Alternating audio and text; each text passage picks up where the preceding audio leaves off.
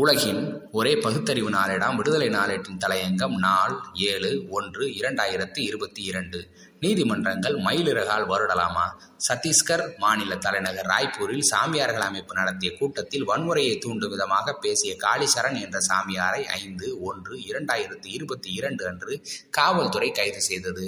சாமியார் கைது தொடர்பாக பூனே காவல்துறை வெளியிட்ட செய்திக்குறிப்பில் பூனே நகரம் கதக் காவல் நிலையத்தில் சாமியார் காளிச்சரணின் வன்முறையை தூண்டும் விதமான பேச்சு குறித்து அவர் மீது வழக்கு பதிவு செய்யப்பட்டது. இதனை அடுத்து அவரை பூனே காவல்துறை சத்தீஸ்கர் தலைநகர் ராய்ப்பூரில் வைத்து கைது செய்து பூனே கொண்டு செல்வதற்கு நீதிமன்ற அனுமதியை பெற்றுள்ளது என்று குறிப்பிட்டுள்ளது. ஹரித்வார் வாரணாசி மற்றும் ராய்ப்பூர் உள்ளிட்ட பல நகரங்களில் சாமியார்களின் தலைமை அமைப்பான சமஸ்த ஹிந்து அகாடா தர்ம சன்சத் மற்றும் சிவ் பிரதாப் தின் போன்ற பெயர்களில் மத வெறி பிரச்சார கூட்டங்களை நடத்தி வருகின்றது. இந்த நிலையில் ராய்ப்பூரில் பத்தொன்பது பனிரெண்டு இரண்டாயிரத்தி இருபத்தி ஒன்று நடந்த கூட்டத்தில் பலர் மிகவும் மோசமான முறையில் பேசினார்கள். முக்கியமாக சிறுபான்மையினருக்கு மிரட்டல் விடுக்கும் விதமாக பேசினர். இந்த ஒன்றுபட்ட ஹிந்து சாமியார்கள் அமைப்பின் தலைவராக மிலிந்து எக்பூடே என்ற மராத்திய பார்ப்பனர் உள்ளார். இந்த அமைப்பில் நாதுராம் கோட்ஸே ஆதரவாளர்கள் உறுப்பினராக உள்ளனர். இருபத்தெட்டு பனிரெண்டு இரண்டாயிரத்தி இருபது அன்று ராய்ப்பூரில் பேசிய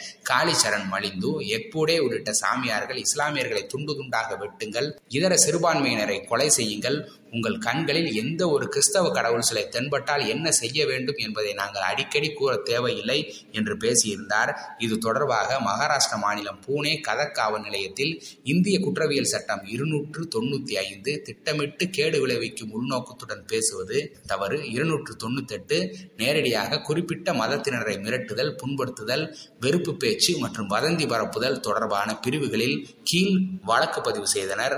மற்றவர்களான நாது கிஷோர் எக்பூடே மோகன்ராவ் ஷீடே தீபக் நாக்பூரே ஆகியோர் மீதும் வழக்கு பதிவு செய்யப்பட்டது.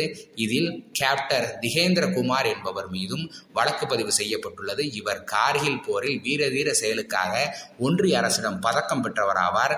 சாமியார் காளிச்சரண் மற்றும் எக்பூடே மீது வழக்கு பதிவு செய்யப்பட்டது. முதல் முறையல்ல ஒன்று ஒன்று இரண்டாயிரத்தி பதினெட்டு அன்று பீமா கோரேகாவ் போர் நினைவு சின்னத்திற்கு மரியாதை செலுத்த வந்த ஒடுக்கப்பட்ட அமைப்பினர் மீது வன்முறை தாக்குதல் நடத்தி கலவரத்தை தூண்டிய குற்றத்திற்காகவும் வழக்கு பதிவு செய்யப்பட்டுள்ளது. இவரோடு சாம்ஜி பீண்டே என்ற மதவாத அமைப்பின் தலைவர் மீதும் வழக்கு பதிவு செய்யப்பட்டது. வன்முறையை தூண்டுவது தாழ்த்தப்பட்ட மற்றும் பழங்குடியினர் வன்கொடுமை பிரிவின் கீழ் இந்த வழக்குகள் பதிவு செய்யப்பட்டன.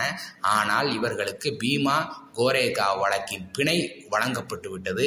இனி வன்முறையை தூண்டும் விதமாக பேச மாட்டேன் என்று உறுதிமொழி கூறி பிணையில் வெளிவந்த சாமியார் காளிச்சரண் இனி வன்முறையை தூண்டும் விதமாக பேச மாட்டேன் என்று உறுதிமொழி கூறி பிணையில் வெளிவந்த சாமியார் காளிச்சரண் மீண்டும் சிறுபான்மையினரை அச்சுறுத்தும் விதமாக பேசியுள்ளது குறிப்பிடத்தக்கது. இவர் மீது மத்திய பிரதேசம் மற்றும் உத்தரப்பிரதேசத்திலும் ஏற்கனவே வழக்கு பதிவு செய்யப்பட்டுள்ளது.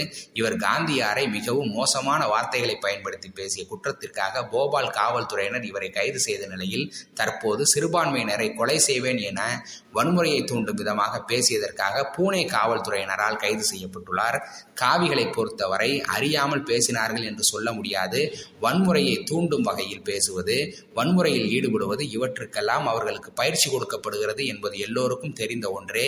இந்த நிலையில் இனிமேல் இவ்வாறு பேச மாட்டேன் என்று எழுதி வாங்கி கொண்டு பிணையில் வெளியே விடுவது மயிலிறகால் வருடுவது போன்றதுதான். அதுவும் தொடர்ந்து இதே வேலையாக இருப்பவர்கள் இவர்கள் என்பது முக்கியமானது. ஆட்சிகள் தவறு செய்தால் நீதிமன்றங்கள் சரி செய்ய வேண்டும் என்பதே மக்களின் எதிர்பார்ப்பு. நன்றி வணக்கம்.